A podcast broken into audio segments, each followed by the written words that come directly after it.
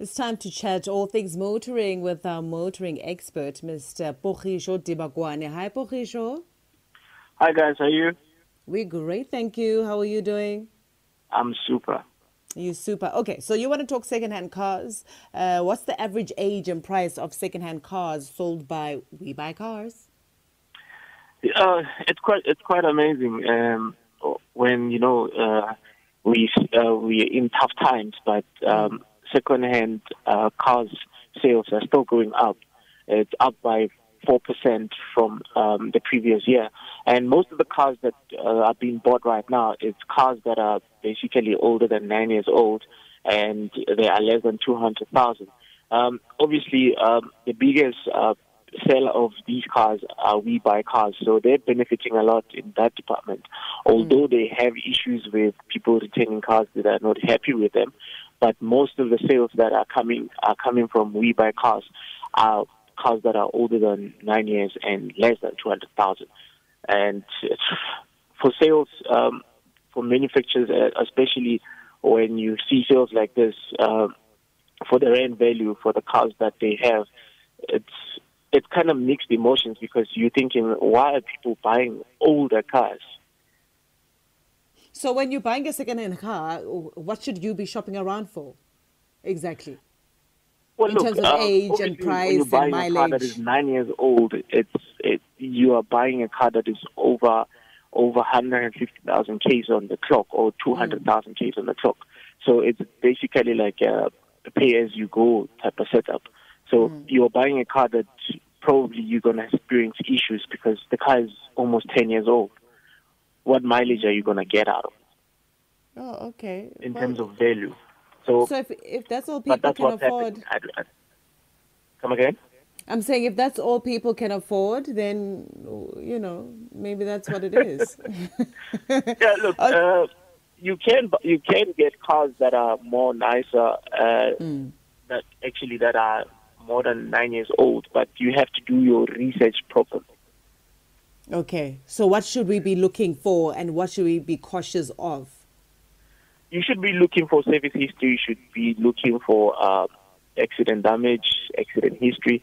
Um, the history is very important, and also before you take the car, maybe take uh, take the car for an AA test so that you, uh, the car the, the car can actually be tested for any damages, uh, any um, accident history. Because right now AA are able to to do that for you before you you pay for this car because you don't want to be paying less than 200 oh 150,000 and you're not going to get anything out of the car that's like throwing your money into into water Okay, I get you. So this is something that we've been talking about quite a bit here on the Glenzido Super Drive potholes. Um, you want to take us through the steps that one can take if we suspect that a pothole may have done some serious damage to our car. well potholes is uh, the new living conditions of South Africa so because we have potholes in basically everywhere even where Everywhere. areas in the suburbs where you think you won't experience such we still do.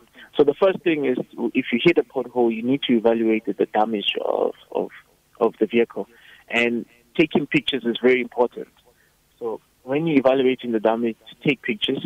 If the vehicle can still move, take the vehicle uh, for the wheel alignment or suspension place so that they can take a look if you have uh, damage on your control arms or your suspension. Because what mostly happens is that in your vehicle you have top, top shock mounting and top shock towers where it holds onto your, your, your shocks.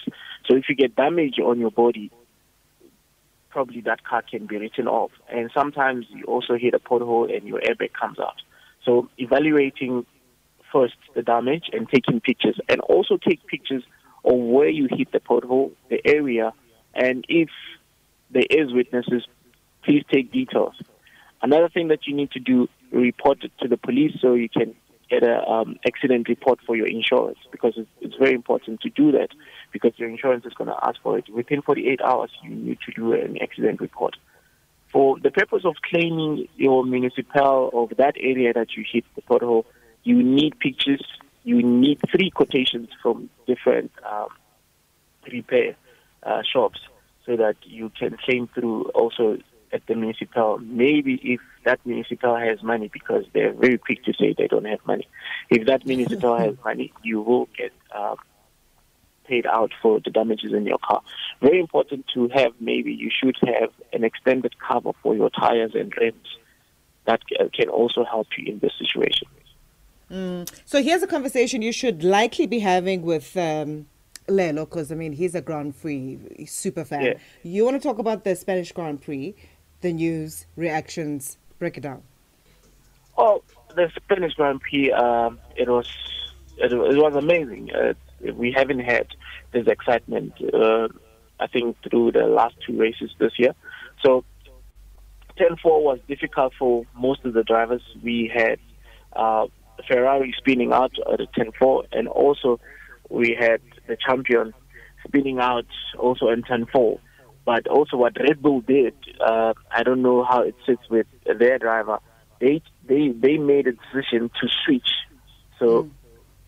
so that uh, one of their drivers can pass them because they want to make sure that their championship title has more points. With Mercedes Benz, I don't see them winning anything this season. That car is not fast enough to catch on to the Red Bull. Also, it's not fast enough to catch on to the Ferrari. What is happening there uh, is that uh, Ferrari and Red Bull had uh, made a lot of research. Well, Mercedes Benz was winning um, last season, the, the previous season.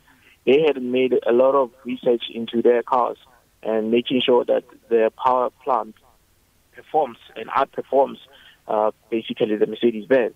Hence, you have this situation um, in them struggling.